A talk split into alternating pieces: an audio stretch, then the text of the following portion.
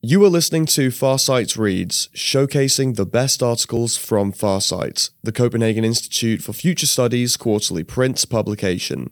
To ensure you never miss an issue, consider subscribing to Farsight by becoming a Futures member at the Institute. Follow the link in the show notes to learn more.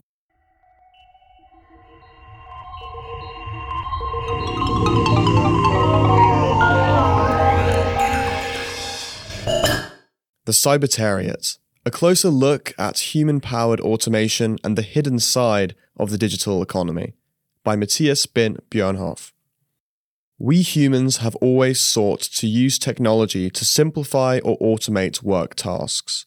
Although we've come a long way from Stone Age tools to today, where most of the global population carries a powerful microcomputer in their pocket, our striving to do more while working less has been a constant throughout history. With today's rapid advancements in robotics and artificial intelligence, a future may now be approaching where automated, self functioning technology has taken human labour out of the equation entirely. Cars may soon be self driving, your future digital assistants can proactively take care of your every need, and artificial intelligence can perform an increasing amount of cognitive labour much better than we humans can. Yet, although expectations are high for what technology can help us achieve, we haven't quite arrived at anything resembling a fully automated future yet, and it may in fact be further off than we tend to think.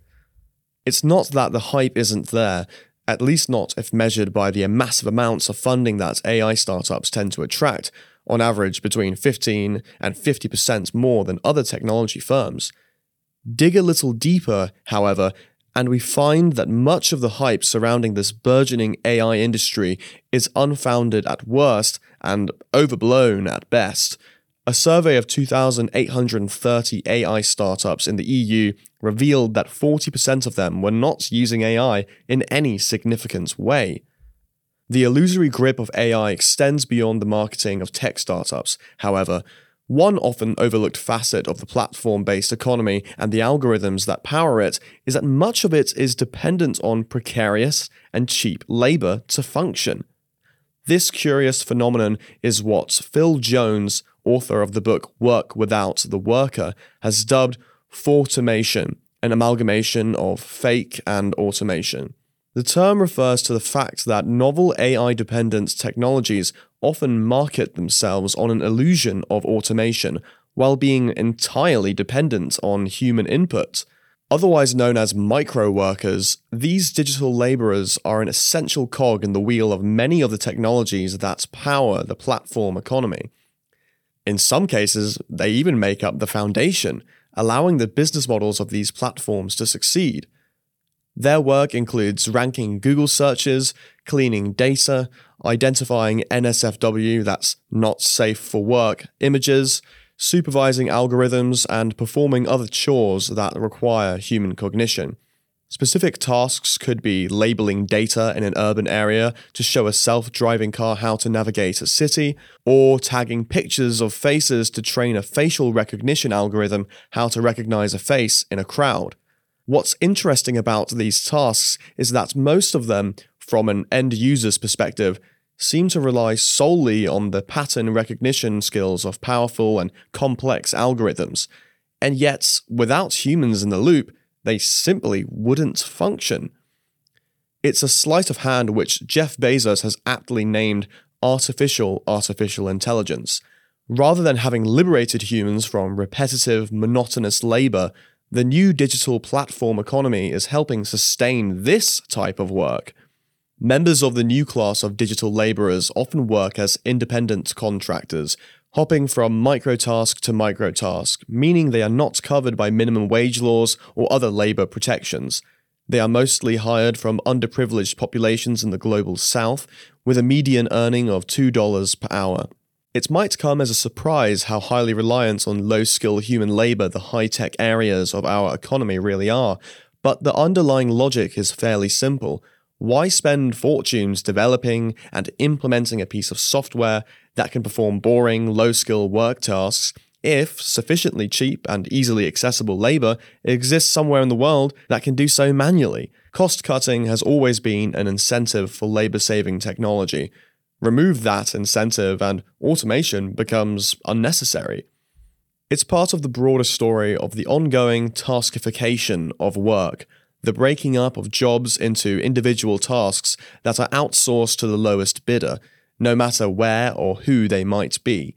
This process didn't start with the rise of microwork platforms, but it is in many ways a product of the internet. Already in 2003, Ursula Huws, Professor of Labour and Globalisation at the University of Hertfordshire, coined the term cybertariat to describe the new class of workers who make their living on the internet. This ongoing atomization of the workforce, she recognised, marked a break from the 20th century economic model of stable, salaried employment.